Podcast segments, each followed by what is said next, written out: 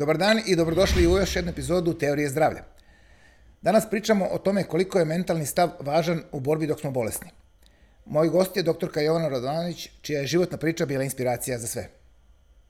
Ostanite uz Teoriju zdravlja.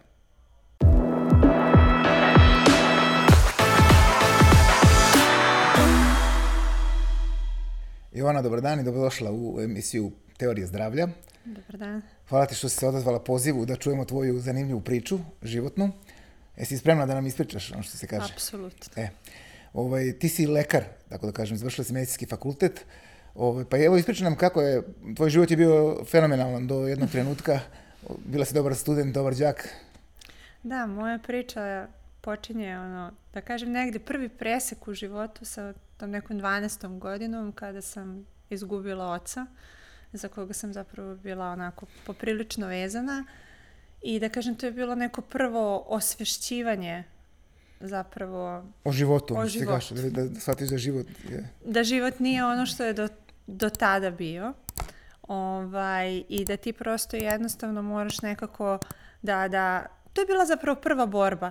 Ok, na nivou 12-godišnjaka, ali borba i to prvo neko suočavanje sa tim, um, sa nečim zapravo ispred čega stojiš, a, za, a nemoćan si ispred da. toga. To je jedan onako poprilično veliki gubitak, a ti si u toj nekoj 12. godini kada si ti ne, nekoj na prvoj maloj prekretnici, kada ti prelaziš iz one male škole u, u veliku školu da. i tada si onako vrlo ranjivo pubertetsko doba kada se zapravo dešava ta, taj prvi lom negde u mom životu i ja mislim događaj koji će mene zapravo motivisati za ceo život.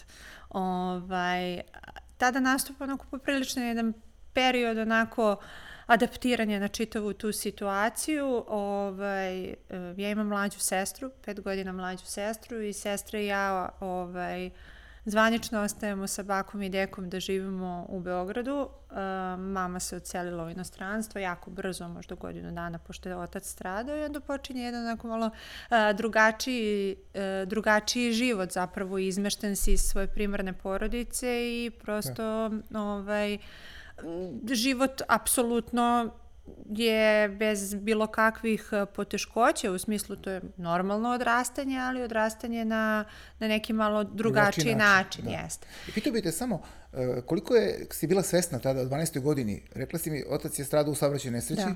ti si 10 minuta pre toga izašla iz škola. Da, da li si ja, ja zapravo svesna, nisam krenula da, sa njim. Da, nisi da. krenula. Da li si imala tu svest da kažeš, čovječe, pa ja sam kao ostala živa, zahvaljujući, eto, ne, ne znam, nekom... Pa ne, detalju. Ne. ne.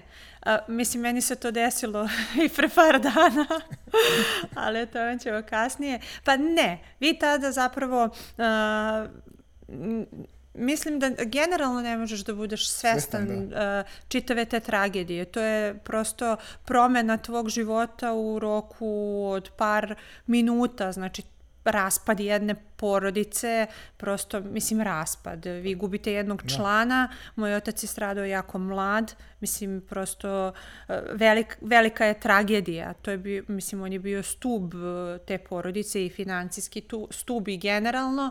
Ovaj, tako da Ne, nisi svestan toga. Ne, o tome razmišljaš, o tome slušaš, jer ljudi znate kako to ide kada da, se prepričavaju ti događaje i tako dalje. Čuješ prosto, eto, mi smo bili zajedno na toj nekoj futbolskoj utakmici, onda smo otišli uh, kući, mi smo trebali da idemo svi zajedno u diskoteku, on je u poslednjem momentu odlučio da ja ne idem s njim i otišao je i onda se desilo što se desilo. Da, sad s ovog aspekta kada imam mnogo više životnog iskustva, možda posmatram ovaj, da mi je tada spasao život, ali da mi je spasao život i u narednim trenucima koji da. su se dešavali. Ovaj, tako da je neobična jedna veza između deteta i oca, između čerke i oca.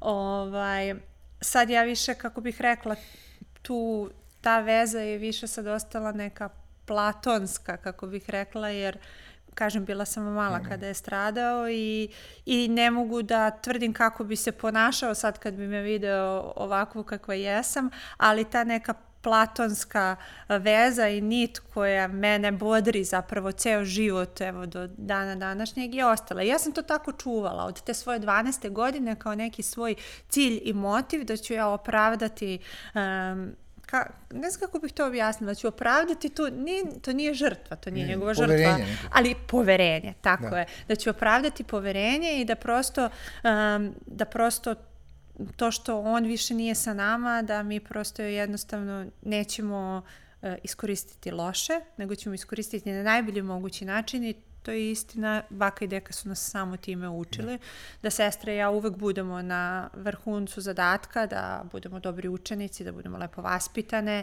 da prosto jednostavno onako, uh, držali su nas baš onako kako treba i čini mi se da su nam bili posvećeni više nego, nego svojoj deci i da su u nama i u sestri i u meni prepoznali taj neki potencijal zapravo um, za sve što danas jesmo, da, i ona i ja porodične žene, udate, fakultetski obrazovane, um, ostvarene, um, vezane, Tako da mislim da je to zapravo pravi uspeh uh, moje bake i deke onako. Uh, ja znam da njima nije bilo lako, ali nadam se da ćemo uspeti ovaj, da, im, da im vratimo. Ali znam da im nije bilo lako, ipak, zna, znaš kako, um, to su unučići, uh, to je veliki generacijski jaz. Ja danas sve razumem što su oni pričali i sve razumem zašto da. je sve to tako i koliki je to strah za decu, ali prosto nije im bilo lako. Dobro, ali obavili su, obavili su zadatak. Što Fantastično kaže, su obavili zadatak, mogu da budu onako poprilično ponosni i mislim da jesu.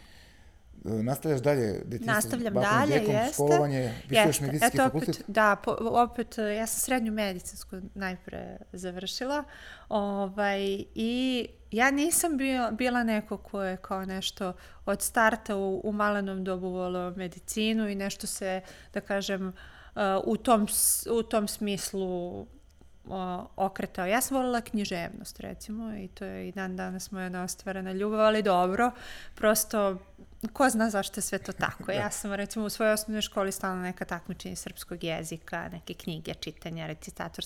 To je, to je nešto što me, ovaj, da kažem, zanimalo, od uvek zanimalo, ali danas je to neki hobi, da kažem.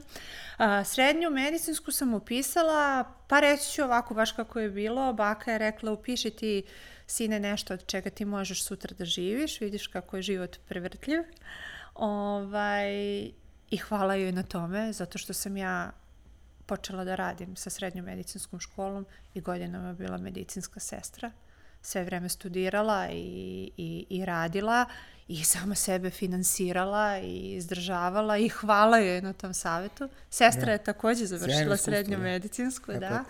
Tako da, da, znate kako, ja sad, sad to i svom sinu govorim, jer, um, gledajte, uh, prosto stvari su prevrtljive, moj se život tog momenta kada je otac stradao promenio i mi smo iz jedne porodice koja je bila finansijski stabilna ušli u jednu priču u koju e, smo prošli, prosto jednostavno nismo, majka se nije snalazila, uh, uči, mislim prosto raspad sistema, da. totalan. I vi vidite onda da zapravo jedan taj moment u životu vama menja kompletan život. I da onda kada sagledaš ovu bakinu, bakin savet, Savjet. da ti zapravo si ne završi nešto od čega ti sutra možeš da budeš samostalna, financijski nezavisna žena, a da opet, mislim, ne znamo šta će se dogoditi. Zapravo je tako i bilo. Ja sam, ovaj, ja sam završila srednju medicinsku i tu sam već krenula da se, da se profilišem. Bila sam super manuelac i meni je to nekako bilo onako zgodno zapravo e, lep posao i poziv za jednu mladu devojku i, i prosto uh, pronašla sam se u tome i tada je naravno ta ljubav prema književnosti još celo samo hobi. Da. Nas je jako malo upisalo medicinu posle srednje medicinske škole, ljudi su se uh, razleteli na sve strane sveta i, i mnogo nas je na svim stranama sveta. Neki su upisali pa nisu završili, neki su završili stomatologiju i tako dalje. Ja sam tada a, pokušala da upišem fakultet u Austriji, da se prebacim kod mame, iako to nije bila moja suštinska želja.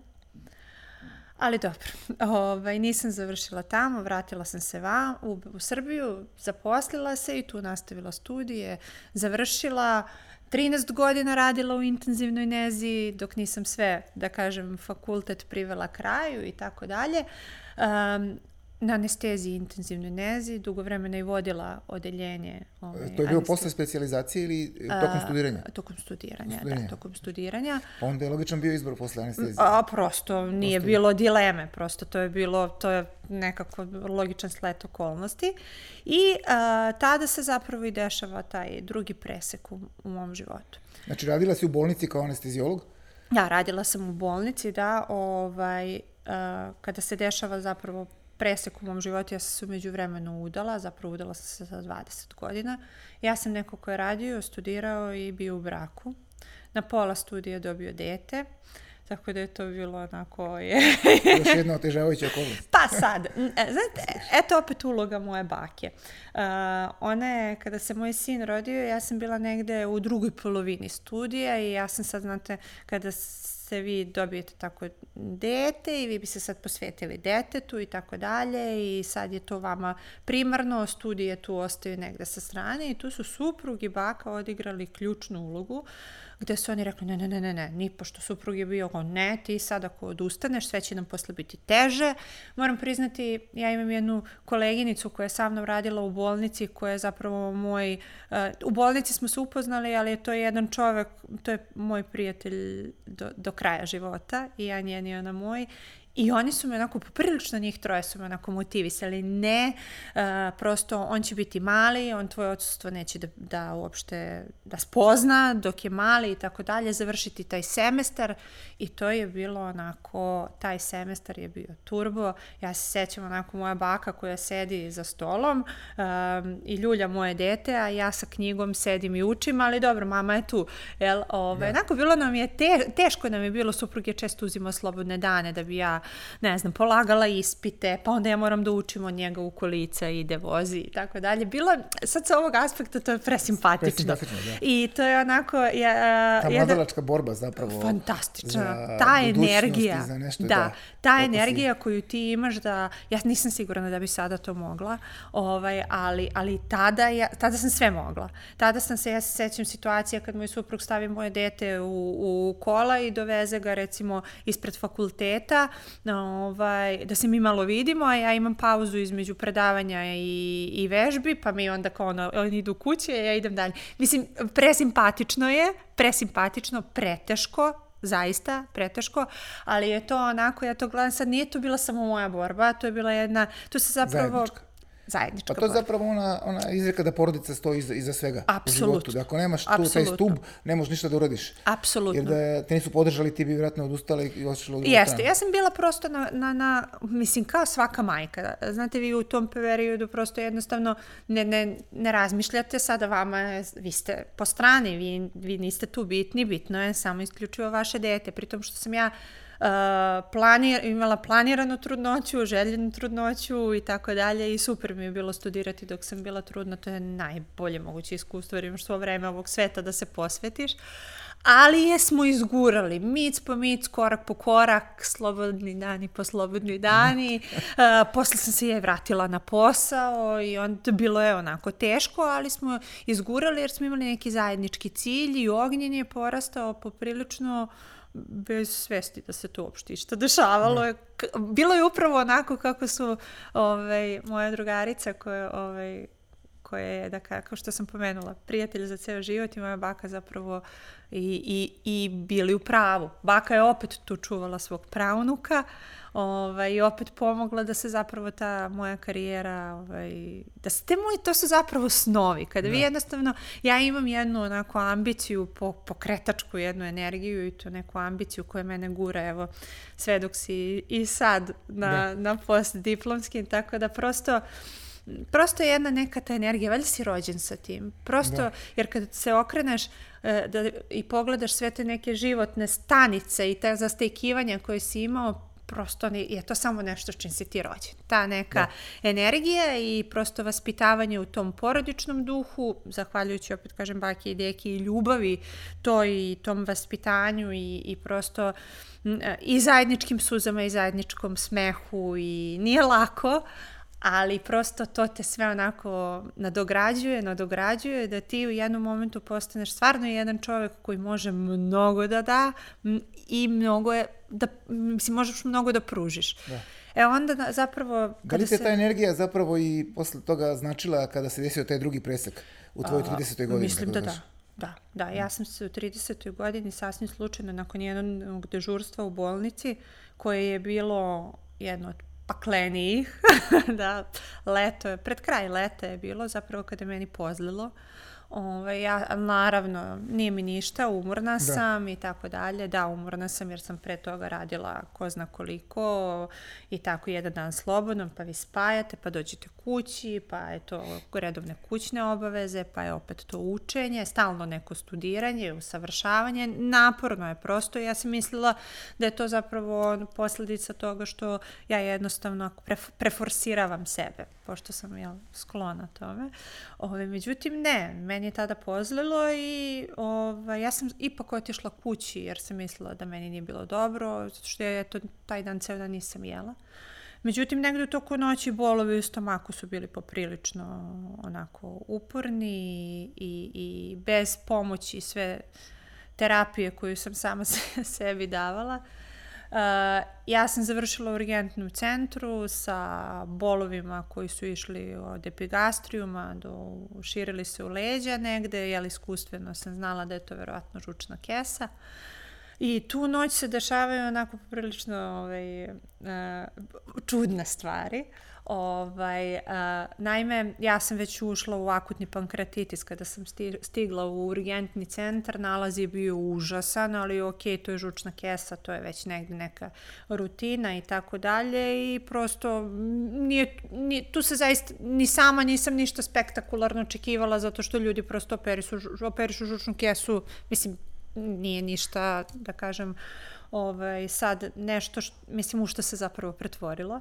I um, tada se odlučuje zapravo da ja ne idem odmah na operaciju, već da se pričeka dva dana, da se ja pripremim na operaciju, ne bi li ta, ovaj, ta se upala pankrasa malo smirila, pa da onda idem na laparoskopsku intervenciju i stvarno je ovaj, bilo, bilo tako. Ja sam otišla na laparoskopsku intervenciju, zapravo intervencija je krenula laparoskopski, završena i tako dalje. Međutim, ono što je usledilo posle toga je zapravo taj neki hladan tuš. Ja sam nakon te intervencije od koje se ljudi zapravo oporavljaju i vraćaju na posao za dva meseca, odnosno za dve nedelje, izvinjam se, ovaj, moj oporavak je trajao mesec dana, pa ni nakon mesec dana nije bilo dobro. Ja sam imala čak i jednu reintervenciju i tako dalje. Nije bilo dobro, jednostavno ja nisam, nisam se dobro osjećala, nisam imala energije, ja sam imala tada prve simptome diabetesa,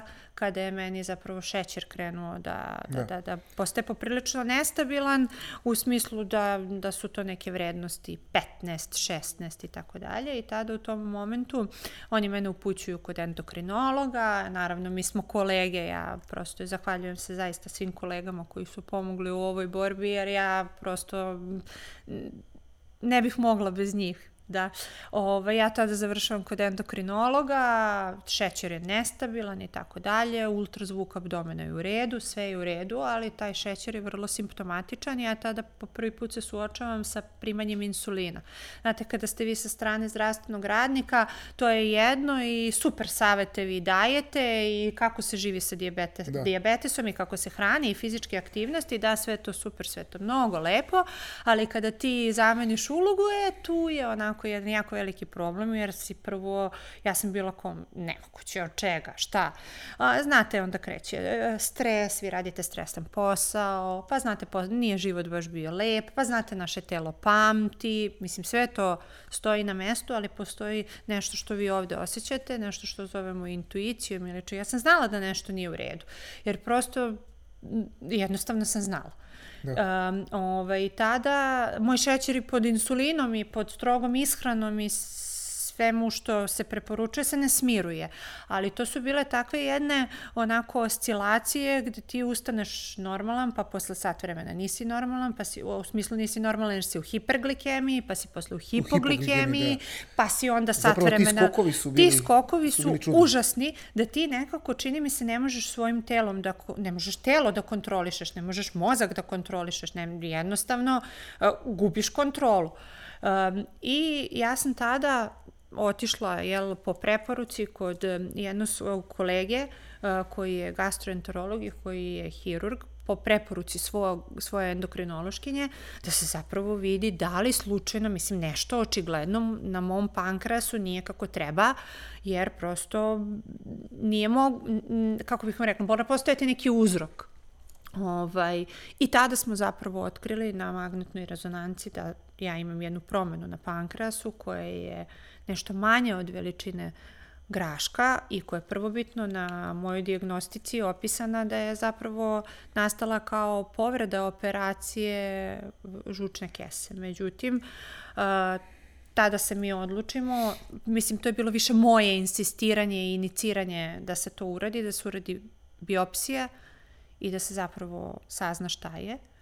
I bio je neki, mislim to sve traje sad par meseci i ja sam saznala zapravo da je dijagnoza maligni tumor, ovaj, da je on još uvek mali i tako dalje i da prosto da taj tip tumora je nešto što, što pogađa žene između 25. i 45. godine i da jednostavno genetski nije uslovljen, ali da je prosto uslovljen nekim načinom života i, i da je prosto kako bih rekla, ne, nema nekog faktora rizika Da. da vi prosto jednostavno, da li će žena oboleti ili ne. Ono što je bio poraz u čitavoj toj priči jeste saopštiti to porodici, jer znate, prosto kad kažete nekom da imate karcinom, mislim, prosto to Da, je prosto je to ono, onako... E, poraz već unapred Pa, prihvaćen. da, izgubljena utakmica. Izgubljena kao, utakmica, to je da. iz, samo je da li ćemo da igramo 90 minuta ili igramo Da. produžecima. E, samo mala digresija, kad si ti saznala, kad si uradila biopsiju tu, Mhm. da li si, kako si se osjećala, je to bio šok ili si samo rekla, dobro je, sad bar znam šta je, ne moram da me, da me muči više, sve vreme sumnjala da nešto nije u redu? Pa, da, da. Kakva je bila reakcija prva? Bio šok Ne znam, ja sam bilo otišla, kao, uzela mm, sam te rezultate i ja sam dobrih nedelju dana ćutala. Nikome ništa nisam rekla. Nikome. Jer prosto sam bila ono ko nije realno. Stvarno nije realno. Mada, opet sad, sad kažem, sa tog aspekta svog posla i profesije, mislim naravno da je, da je realno. Niko od nas nije zaštićen ni od čega, prosto, mislim, Ali ne, ne, ne, ne znam, bilo su mi pomešana osjećanja, zapravo ja, nis, ja sam mislila da je to neka greška, da to nije, ne, to nije prosto moguće tako i onda zbunjena sam bila, mislim, ja sam se više bavila time kako ću da kažem suprugu. da. To sam, time sam se više bavila.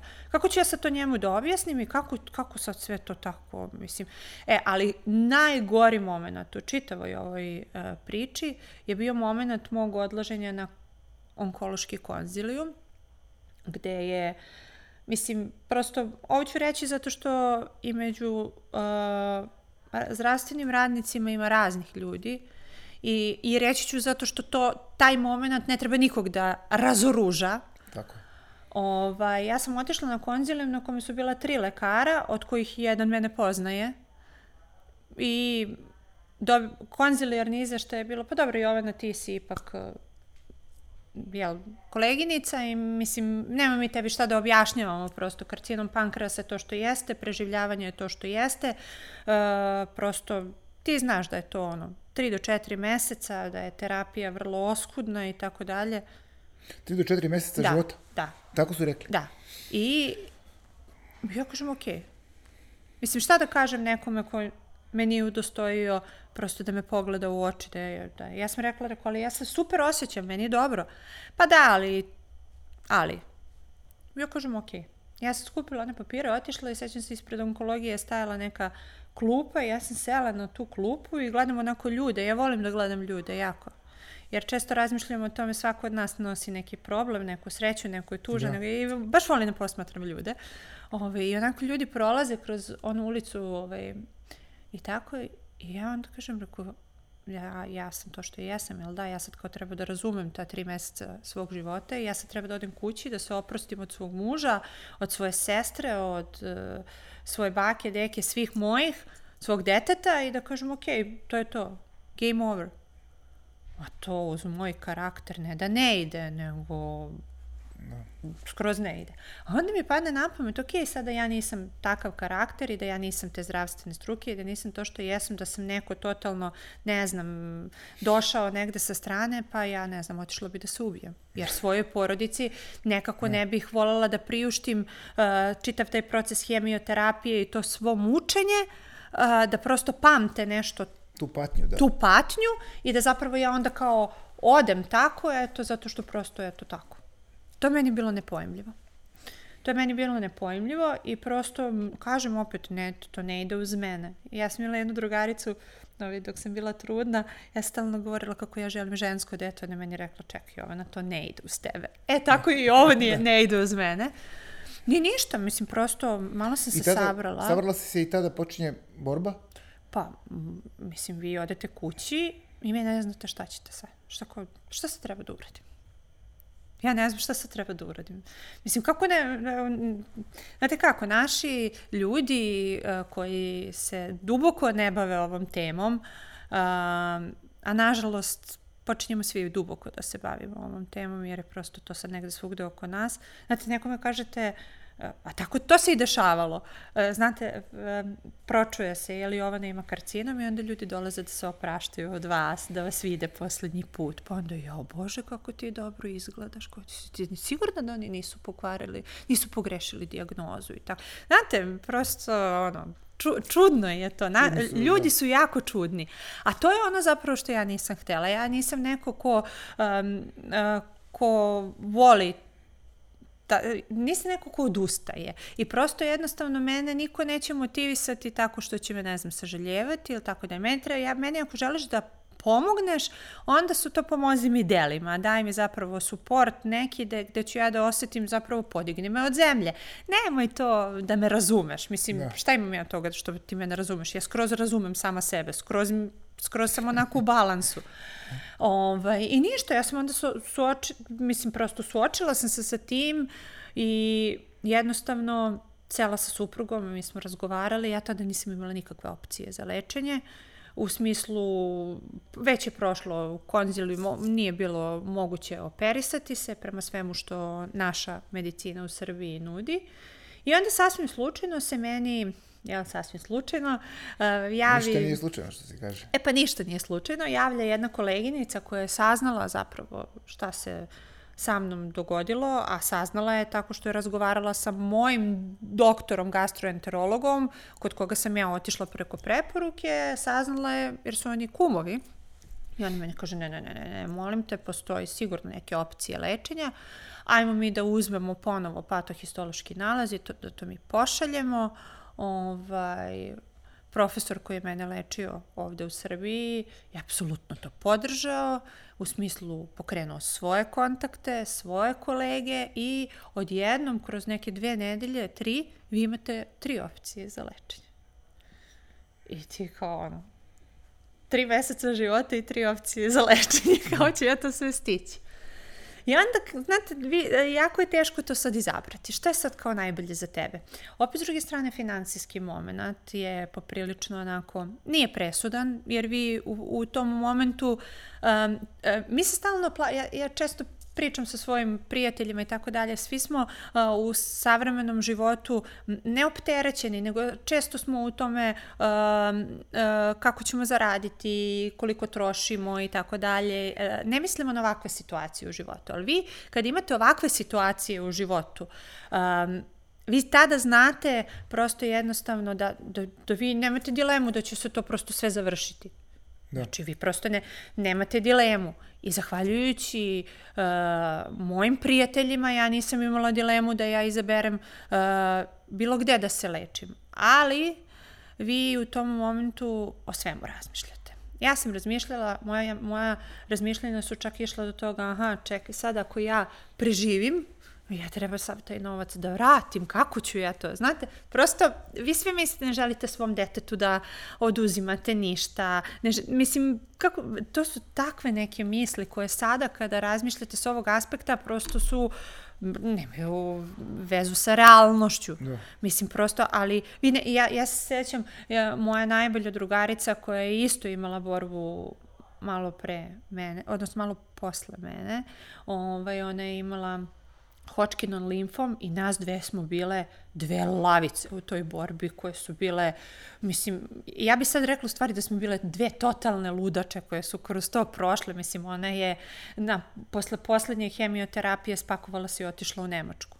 Ja sam posle, posle posle par meseci od poslednje hemioterapije promenila posao. Mislim, to su velike stvari u životu. Raz, Jest, ja. Razumeš, poprilično velike, ali ja sad, mislim, prosto, uh, mi smo živele punim plućima, onako, i suportovale jedna drugu i, i, i mom, uh, mislim, sve to, ja sam uzimala svaki tračak pozitivne energije od ljudi ko, od kojih sam osjećala i instinsku ljubav, ali moram priznati da je veliki deo ljudi iz mog života otišao, ovaj, u stvari nisam ih ja odstranila, oni su sami otišli. Da. Jer prosto živeti sa nekim ko se uh, bori sa takvom bolešću nije lako u smislu nije lako. Mislim, oko mene nije, ja nisam zahtevala ništa. Zaista, to može potvrditi i moj suprug. Ja nisam zahtevala ništa, ali brinuti o nekom koga voliš je jako teško.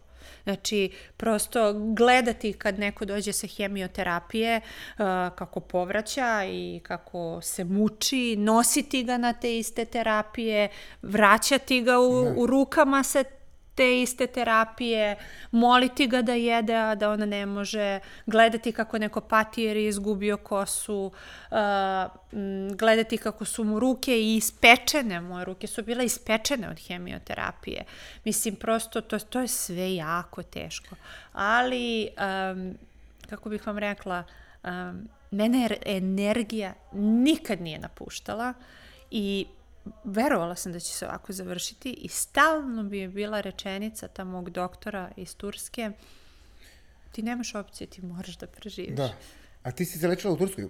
A Jeste. Gde si ovdje bila na hemioterapiju ili tamo? A, ovdje sam primala hemioterapije, tamo sam, ovaj, sve vreme me je lečio uh, ovaj, lekar iz Turske, jer se tada postojala konsultantska Aha, a, služba, da, tako da je meni omogućeno prosto da, da, da ja... Ovaj, pre... A jesi odlazila u Tursku? Jesam, vreme? jesam, jesam, ja sam tamo svu svoju dokumentaciju, patohistološke kalupe poslala na genetsku analizu i na taj način sam ja zapravo došla do svog leka. Nakon prvog ciklusa hemioterapije ja sam već prve tračke kose iskoristila da nadogradim kosu i da se ponovo vratim u život. Ovaj, da, jer prosto tada sam tek shvatila da zapravo ja ne želim da izgubim ni jedan dan svog života, ni jedan sat, ni jedan minut, ni jednu sekundu svog života. I tada sam zgrabila život u, u, u, u punom onako, uh, u punom kapacitetu.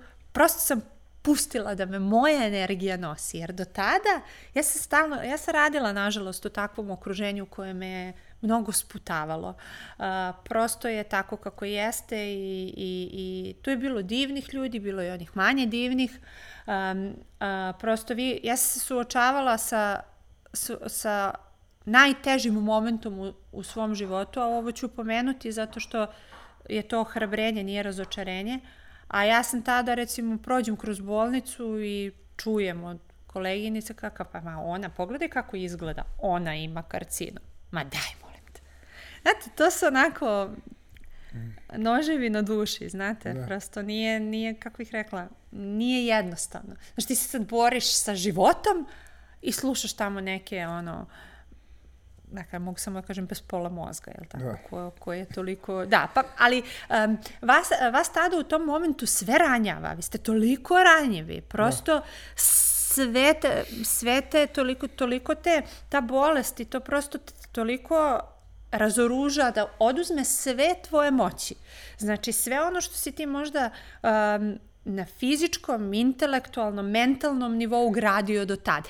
Razoružate kompletno. Ja se sećam, recimo ja kada sam uh, birala psihoterapeuta za sebe, ja sam imala jasnu sliku da ja ne želim da, da radim sa nekim ko inače radi sa onkološkim pacijentima. Ja to ne želim, jer meni neko da mi kaže ne, ne, život je lep i sve će biti u redu, meni to ne treba.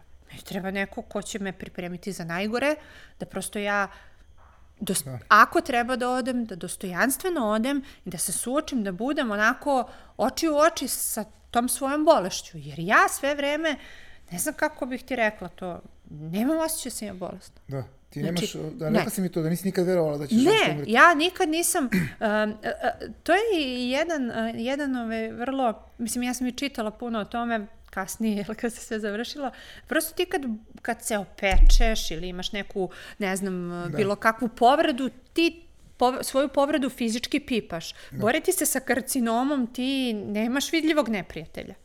Da, to je ona Mislim, teža strana. to je- ne možeš da vidiš Ti njega ne vidiš, a ti sad treba da postaneš svesan da on u tvoj organizam razara, da on tebi prosto oduzima život. Mislim, to je jako teško, ja, i, ali ja nekako sada, eto, baš malo pre sam ti rekla, imam utisak i kad prepričavam ovo sve, kao da se ta godina, godinu i po, dve, koliko je to bilo, da kažem, aktuelno dešavalo nekom, Nekom drugom. drugom, da. Kao da je to jedan film i kao da je to jedno, da je moje Kao da si telo... gledala film o nekoj devojci koja je tamo prošla I da, ja sad tebi šta. to prepričavam, da. Mislim, naravno, postoje svedoci tog filma, ali prosto, e, ne znam, ja se sjećam i kada je, kada je ta prva hemioterapija bila, ona je bila jako teška, mislim, jako teška, meni je kosa jako brzo opala, to je bio moj najveći strah. Zapravo, ja se, ja se sećam da ja nisam želela da me dete vidi bez kose, da imala sam tako te neke strahove sa koji sam se, mene nije bilo strah recimo da odem na hemioterapiju i da mene to tamo nesnosno boli. To ne, ali da mi otpadne kosa, to mi je bilo strašno. Uh, da, da ću, prosto da će mi se telo izmeniti, to mi je bilo onako, ja, ni, ja prosto nisam to mogla da, da, da, da, da, to mi je bio najveći strah, jednostavno. E, a onda se sećam tih momenta kada je bilo stvarno teško. Ja sam tri meseca, četiri, ležala u krevetu, nepomično, Mislim, pored mene je uvek bio neko na stolici pored da dežura, da, da. Ja nisam ostajala sama ni na sekundu, je tako trebalo da ostanem sama. Ja nisam mogla svoje misli da saberem, da, da, da, da, kao ja, ne, ne, to je jedan kao ringišpil koji te onako vrti, ti, ti želiš da izađeš, ali ti ne možeš. I onda, e, tu je ta glavna borba. Mentalna, Znači, zapravo, mentalna. da. Ne, ne, fizički čovjek može da izdrži sve. Sve, da. Ti fizički možeš da izdržiš sve i danas postoje lekovi koji će te obezboliti prosto na više načina, ali, ali ti, e, ja danas kao neko ko je preživeo tvrdim da to što se zbiva u tvojoj glavi, na tvom emotivnom i mentalnom nivou je nešto što će da te ozdravi ili razboli. Znači, e, ne postoji, odnosno o tome postoje medicinski dokazi, mislim, ali a, ovo je nekako, ja kad pričam o tome i kada želim nekoga da ohrabrim, želim samo da mu kažem da prosto naše telo je jedno, taj um je nešto sasvim drugo. Da. I- I, pa dobro, um kontroliše telo. On može da mu- Kontrola koju ti možeš ko- da uspostaviš na tom mentalnom nivou je sve. Da je teško, jako je teško. Ali da može da se radi na tome, može. Da treba, treba. Ja sam se tada u tom, tom svom fizičkoj nemoći uh, osetila jednu, zašto kažem tata mi je ponovo spasio život, takvu jednu blagost. Ja sam često mislila o njemu, uh, sanjala ga, često razmišljala o tome kako ćemo eto mi konačno možda biti sad ponovo zajedno i da ćemo sav taj nedostatak uh, nadomestiti i tako dalje. Sve do jednog momenta do, dok ja počinjem da čujem ovaj, tako neke stvari uh, kao da vam neko tera misli. Neko je neko iza tebe i kao, o tome se ne razmišlja, to nije moguće. O tome se ne razmišlja, to nije moguće, nije vreme i tako prosto, ja onda često tako počnem razmišljam, pa da, ma nije vreme, mislim, prosto, ne, ja nije vreme.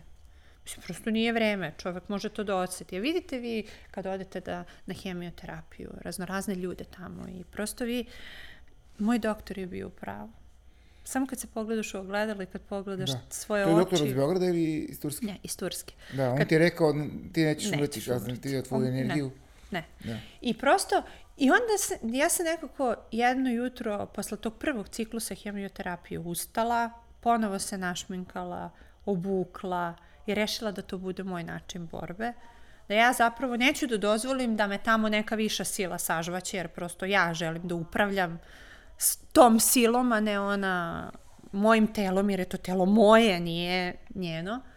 I, i v, ti procesi onako, ja se sećam moje psihoterapeutkinje koja kaže kao um, otpusti sve, ti previše zadržavaš u sebi svega. Mislim, prosto ti hoćeš da zaštitiš svoju porodicu od loših emocija, pa suzdržavaš svoju nervozu, suzdržavaš suze, ne govoriš o smrti, ne govoriš o mnogim stvarima da bi zaštitio svoju porodicu. E, zapravo to je bilo totalno pogrešno. Ja sam u jednom momentu sela sa svojim suprugom i rekla, ok, mi o tome treba da razgovaramo. On, ne, ne, ne, ja o tome neću da razgovaram. Da, da, da, mi o tome treba da razgovaramo. I onda nekako sam se totalno, moram, mislim, da, da, da, da kažem, moja psihoterapeutkinja je radila sa mnom onako iscrpno, a, na tome da se ja prosto otvorim da prosto jednostavno pustim sve emocije da izađu iz mene i da prosto jednostavno oprostim. Ali, uh, mislim, mi taj termin oprostiti pogrešno tumačimo. Oprostiti nekome uh, nešto iz prošlosti nije učiniti njemu uslugu, nego učiniti sebi uslugu. Da. E, ja onda kada sam oprostila sve te neke stvari koje su me tištale od kada je otac stradao, pa i posle, kada sam ih oprostila, ja sam, moja, moja se duša jednostavno otvorila. I ja sam prosto nekako otvorila, ja sam onda bila u fazonu, sve hoću, sve, sve, sve, daj mi sve. E, I o, bukvalno sam nekako imam osjećaj kao da mi se taj život ponovo udahnuo i da prosto totalno drugačije živim posle toga. Da. Napustila si posao anestezijolog da, u bolnici. Da, umeđu vremenu, umeđu vremenu sam donela jednu od boljih odluka u svom životu, da prosto izađem iz tog nekog da odem sa mesta gde sam se razbolala. Da. Da odem, da odem od tih ljudi. Da prosto jednostavno na, napravim jednu prekretnicu u svom životu i bilo mi je teško, moram priznati, kada sam se vratila nakon bolesti i kada sam zapravo počela um, da radim, bilo mi je jako teško. Znate, vi kad radite u jedinici intenzivne nege, vi ste suočeni sa smrću svakodnevno po više puta dnevno sa raznoraznim situacijama, reanimacijama. Vi tu vidite životnih borbi, porodičnih tragedija, svašta vidite i ta, ta, sve to zna, uh, uzima da, deo tebe. Uzima, da, na, na tom nekom mentalnom planu i na svemu, ne, na duhovnom. Emotivno. Emotivno, da, da. Ti da, koliko god si profesionalac i koliko god razvijaš taj neki profesionalni Odnos, stav, da, stav, pa ne možeš, ti si čovek. Da. Ne Mislim, možeš da zanemariš jednostavno to, da ne. prenebreneš, da kažeš to je samo posao. Pa, I zato... mislim, jeste, po, tvoj posao jeste da ti tu, uh, ne znam, mislim, prosto ne, ne može, ti, ne možeš da budeš stamen, ne, jer prosto te, ti bi trebao da budeš total, ako nisi empatičan, prvo ti ovaj posao ne možeš da radiš. To je bez daljnjeg, o tome ne treba da razgovaramo. A teške su ljudske sudbine. Da. I onda, a ja kao neko ko je tek izašao iz te neke onako vrlo turbulentne priče i prosto tog svog naleta uh, emocija i presabiranja u životu. Sad, ja se sećam tačno sebe kada e, iste, gde smo imali tu lekarsku sobu, prolazim to kroz taj hodnik i ulazim u intenzivnu negu i okrećem se ovako i, i kolega koji zove hitno da se dođe u reanimaciju i ja koja stojim jer su mi noge zakucane za, za, za, za pod ja osjećam jedan onako tako neki... Otpor. Da, kažeš, da. Da. Ne možeš da se pokreneš u tom smjeru i kažeš šta će meni kao, ovo... Kao da su da. noge, kao da noge nisu moje, ja sam neko ko obožava svoj posao, ko je, mislim, zaista ono, od srednje škole stasavao za to, je li tako? I prosto, ne znam, ne, ne, ja nisam mogla da se suočim sa da. tim. I onda sam otišla kući i sveći se se vozila kolima, razmišljala sam o tome, čekaj, stani, um, teško ti je i, i prosto uh, zašto to sebi radiš? Prosto ja svojim obrazovanjem mogu mnogo da pružim na mnogim drugim nivoima. Nije samo ta klinika sve što ja mogu. I onda se eto sticam tih okolnosti, jel, desila, desila ta promena posla – I tada kada sam promenila posao, ja sam otišla u totalno druge ljude, uh, totalno drugi mentalni sklop ljudi, totalno, drugu, totalno druga sfera, sve to ti i dalje si u medicini, ti se i dalje baviš naukom i dalje si uh, tu gde jesi, ali prosto nekako, to je sve tako išlo nenametljivo, to sve da. tako lepo, pitko i tako dalje. Mislim, svaki posao oko posao donosi uh, i neki stres i da. neke razove razne problemčiće, ali ja više to uopšte nisam tako doživljavala. Ja se jednostavno pustila da uživam u svakom segmentu tog posla, tu sam upoznala uh, divne ljude, um, jako dobre kolege i prosto ja sam danas prezadovoljna što je to tako i mislim da je to bila najbolja, jedna od težih odluka, ali jedna od boljih odluka koje sam donela u životu, jer sam pustila svoj organizam da se revitalizuje, da prosto ne bude na mestu gde mu se zapravo dogodilo to što mu se dogodilo i gde te svaki moment vraća na neku situaciju. Da. I iskreno da budem, evo, mi smo sad zajedno na postdiplomskim studijama, ja i dalje napredujem, ja i dalje grabim, ja i dalje imam neke ciljeve, ja i dalje, i dalje mnogo što šta želim, i, i, ali sam danas srećna. I dalje nekako uživam u, u, u Ja baš sam juče rekla suprugu sad kad bi me neko pitao šta zapravo želiš, ja ne bih znala šta. Da ali to je taj neki balans izme, koji sam ja uspostavila nekako, mislim, ti si sve dok da ja često kažem, mislim, čemu, zašto se nervirate? Mislim, ne. prosto ćeš se sve namestiti, zato što se zaista u životu sve na, namešta, ali onda kada otpustite Kada se otpustiš, da. Kada... da. Kada prosto jednostavno, ja sam neko ko je u nekim momentima, mislim, kao control freak, ja, sve ja to moram nešto, a zapravo ej, ne moraš, ne moraš ništa. ništa. znači, prosto, um, prosto ne moraš ništa. Da. I, I opet i taj moment bolesti toliko mislim, desio se još jedan predivan trenutak u mom životu. Moja sestra se među vremenu vratila iz Austrije, došla je u Srbiju, mi smo ponovo zajedno. Um, ona je dobila, ovaj, uh, udala se, dobila devojčicu koja je nama, ono, promenjala život svima. Ona je u moju porodicu stigla kao jedan onako totalni fresh. I svi su se onako okrenuli njoj i onako nekako sad smo ponovo prava porodica i zaista onako nekako, ne znam kako bih rekla, sada ja ne, ne pričam često o ovom o čemu smo danas da. mi pričali. Možda nekad kad kad nešto spomenem i tako dalje, da, ali... ja recimo nisam znao čitavu tu priču, nešto sam načuo, ali onda si mi rekla, ajde da ti ispričam kao onda. Da, stvarno, ovaj... mislim da deluje onako, ja znam da sada sve ovo, kogod bude slušao, a u momentu je borbe, možda će delovati onako kao nedostižno, ali verujte mi nije. Zaista, ako čovek u sebi nosi ljubav prema životu i prema drugim ljudima, on će samo to i dobijati. Prosto, to, to, to zaista nije, nije kako bih vam rekla, nije paradoksalno, da. zaista je tako, tako. jer prosto um, ono što daješ, to i primaš. Zaista je tako, jer jednostavno, uh, mislim, meni sad skoro jedan kolega, kolega rekao kako se ja happy face, ja se zaista puno smejem. I, pa dobro, to je... Da, ali se ja smejem da i srce se smejem. Da, ali um, ne, možeš uvek da budeš pozitivan. Možeš, život da. nije samo da. pozitivan. Da. Život nosi gomilu, uh, možda nisu sad ovako, ovakve priče kakva je moja, ali sigurno i ti i bilo ko imate neke, da kažem, stepenice i preseke u životu koje su ga negde možda sa te raskrsnice usmrila levo, desno, pravo i tako dalje, ali um, pustite sebe da sanjate. To je, to, to je ono, mislim, ja i dalje toliko toga sanjam. Ja sad imam 35, ali mislim, toliko sanjam i toliko toga ja. želim i mislim prosto, uh, ali ti snovi su uglavnom vezani za onako neke neke situacije koje su vrlo ostvarljive, ja mislim, ne, ne lutam, vrlo sam nogama na zemlji. I, I prosto sam srećna što se bavim poslom kojim se bavim, jer je prosto, to je stvarno dar, gde vi možete sa ljudima na taj način da pomognete i da prosto, mislim, ja se sjećam isto iz prakse jedne priče gde je jedan pacijent rekao, pa tebi ne trebaju lekovi, ti lečiš osmehom. E, to je ono, ja prosto želim da tu svoju energiju koja je pozitivna i koju ja nemam možda da prenesem neko iskustvo, ali prosto jednostavno to nešto što, što čovek nosi, tu jednu pozitivnu stranu.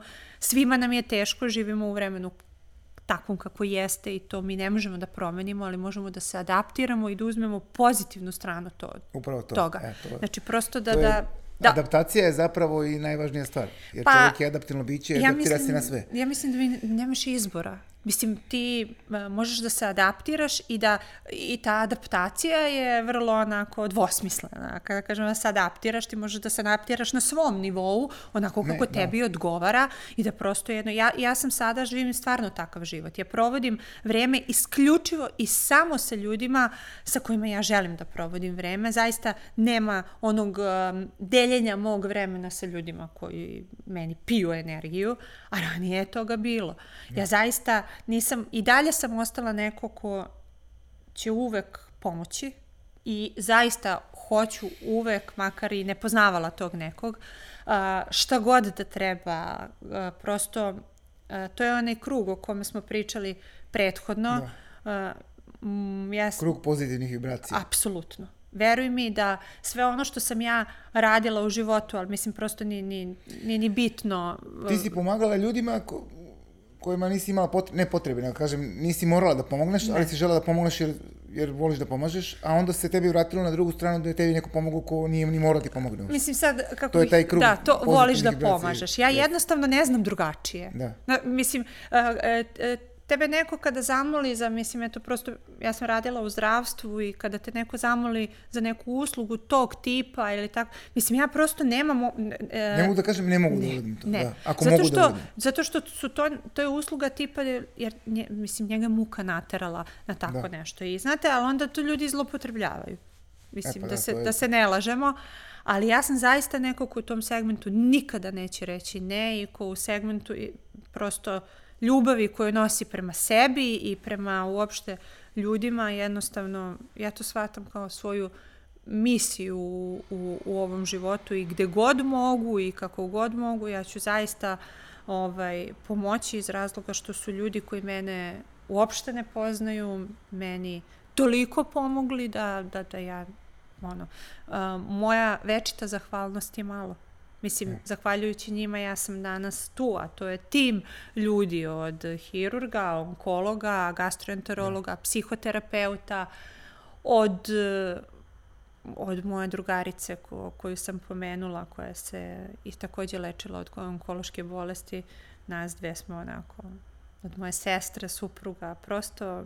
Znate, e, ono što je teško u ovoj bolesti jeste da prosto e, kada ljudi kada vide da se zapravo dešavaju takve stvari, posebno kada vi odlučite da se lečite u inostranstvu, to je moment filtracije neverovatan. Ovaj, ko bolje ja da se sklonim pre nego što mi traži nešto. Da, da, da. ovaj, um, ljudi se sami isfiltriraju. Znate, ali ono što je, što je, što je recimo fascinantno jeste da kad sve prođe, opet dođu kod vas.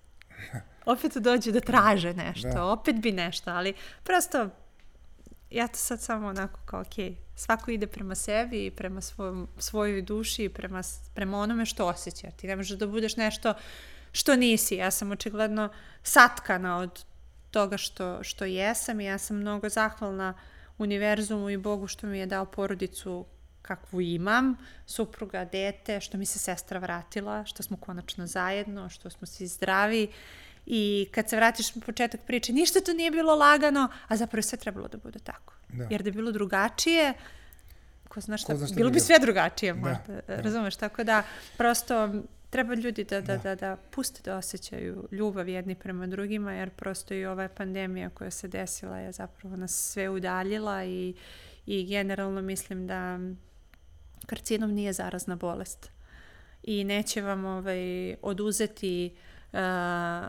ništa. Znači, gledajte to sa strane, meni je karcinom doprinao. Ja to sad gledam da, jo, pa hvala mu. Mislim, mnogo mu hvala. Uradio je ono što ja nisam zapravo mogla, ono zašto ja emotivno tada nisam bila spremna da napravim te neke preseke u svom životu, da, da, da jednostavno kažem dosta, da, da jednostavno, ne znam, ja sam se prvi put napila u životu posle svoje bolesti. Mislim, da, Dobar razlog za slavlje. pa ne, nego pre toga sam, ne, ne, ne, ja ne pijem, ne, ja kao, ne, ne, to nije zdravo, ma. Posle ovoga... Sve je zdravo, da. Ali nekako počneš da konzumiraš život na drugačiji drugačiji način, način. da. Prosto pustiš sebe onako da, da, da, da, da, da zavoliš sebe, da zavoliš svoj život, da, da ja, ja znam recimo kad dođem kući sa posla, pa onako kad sednem kući, iskun sebi kafu i onda sam kažem, joj Jovana, kako tebi lepo. I stvarno mi je lepo. Lepo mi je i kad sednemo u automobil, mi i idemo na naša predavanja u Kragujevac i u sve probleme koje imamo tamo na postdiplomskim studijama, sve mi je to lepo. Mislim, sve mi je super. Super, Super, mi je što se svi stresiramo, da li ćemo u 30 i 40 da položimo ispit, skroz mi je to super. Onako, krajnje mi je smešno, zar ne? Da, Znaš, ono, pa jeste, zar nije? Znaš, ali ranije kad se sad vratiš na neke tamo osnovne studije i tako dalje, to je sve bilo takav stres za organizam, to je sve bilo horor, ali čoveče, to je jedan proces, znači koji mora da se dogodi, koji prosto ide, ne dozvoljava i da on uzme tebe i prosto je onako, ja sad sve tako, ja sve pustim i onako pustim. Pustiš da, pa nek se desi. pa mora da, se desi. Znači sve mora da se da. desi. Prosto neko to gore namešta bolje nego mi. Jovana, moram da te pitam, da li je bilo neke promene e, u ishrani dok si bila na, na lečenju? Obično se priča kako je jako važno da ljudi vode računa o ishrani, kod, pogotovo kod onkoloških bolesnika. Pa ja ti to i nisam neki reprezentativni primjerak. Ovaj, e, ja sam jela sve i svašta. u smislu mi se kad jelo i kad sam koliko mogla. Ma, mada moram priznati, tokom čitavog ciklusa hemioterapije moj fokus su bili čvarci, bila slanina, tako da ne znam koliko je to Pa baš... dobro, to je ono, ali to je ono pohvalno. što, što se čovjeku jede u tom trenutku. Meni je to davalo energiju. Da. Jela sam, ne znam, ra- konjsko meso zbog Da. krvne slike i tako dalje, ali ne ništa nešto krucijalno nisam menjala, niti sam ovaj, niti sam nešto sad eksperimentisala, u smislu da sam bila na nekoj striktnoj ishrani. Ok, bila sam u skladu sa dijabetesom, prosto Da. jer sam ja sve vreme imala dijabetes, ali ništa sad, ništa A se tere diabetes regulisao sad ili? Ja nemam više dijabetes. Pa znači regulisao se. Znači, Rešio da, se. rešio se. Rešila si dijabetes. Da. Ovaj, e, šta se desilo posle kad si se oporavila, e, ozdravila sve? E, Šta se desilo sa lekarima i sa to konzilijama? Da li si im javila nešto koji su ti rekli, znaš kako, ti si lekar, evo šta ti kažem, u tri meseca. Da. Mislim da se na taj moj drugi rođendan a, lenkari na onkologiji vrlo obraduju ovaj, već par godina jednom tortom. Tako da eto, Znači šalješ tortu ljudima sa, onko, sa onkologijom. da, doktoru pošaljem svake godine na moj drugi rođendan tortu da vidi da evo me, evo me u četvrtoj, pa boga mi gazi mi I petu. petu godinu, da, od tog trenutka kad je... Da, da. I bolja sam nego što sam ikad bila. Da. Jovana, hvala ti puno za ovu priču. Mislim da je bila iskrena i da je bila uh, i korisna i što se kaže sim, ovaj, korisna za ljude koji će slušati. Za mene je svakako korisno da vidim i da vidim kako se ljudi bore zapravo jer smatram da je to ovaj najvažnija stvar u Pa, životu. nažalost je danas sve više uh, ljudi obolelih i sve mlađi i prosto um, neko o tome, mislim, sada se o tome dosta priča i podignuta je svest o, o uopšte i o prevenciji i o, o, o mogućnostima lečenja i tako dalje, ali mislim da generalno um, se sve svodi na taj kao pozitivan lifestyle i tako dalje. To, ljudi, to ne postoji. Znači, to, to ne postoji. To postoji na Instagramu, postoji na društvenim mrežama, Mrežama, da, u, treba da živimo nerealan život. Znači, prosto ja, kako bih kako bih ti rekla, ja i kada ispričam nešto ovako, mislim, ovo uopšte nije tužna priča, ovo je krajnje super, Da. ekstra srećna priča, ovaj, nije patetična ni najmanje, um, normalno je da je u životu teško, normalno je da ti je lako, normalno da ti je lepo, normalno je da ti je ružno, normalno je da si umoran, normalno je da ne možeš da radiš 16 sati dnevno, zato što je to prosto, to je sad ne znam, moderno i tako dalje. M, Prosto mislim da treba se mnogo okrenemo sebi i ja sam uspela da se okrenem sebi, uspela sam da onako konačno živim u skladu sa telom i umom, zaista i ono, brinite o svom mentalnom zdravlju. Divna poruka za kraj. Hvala ti još jednom. Hvala tebi.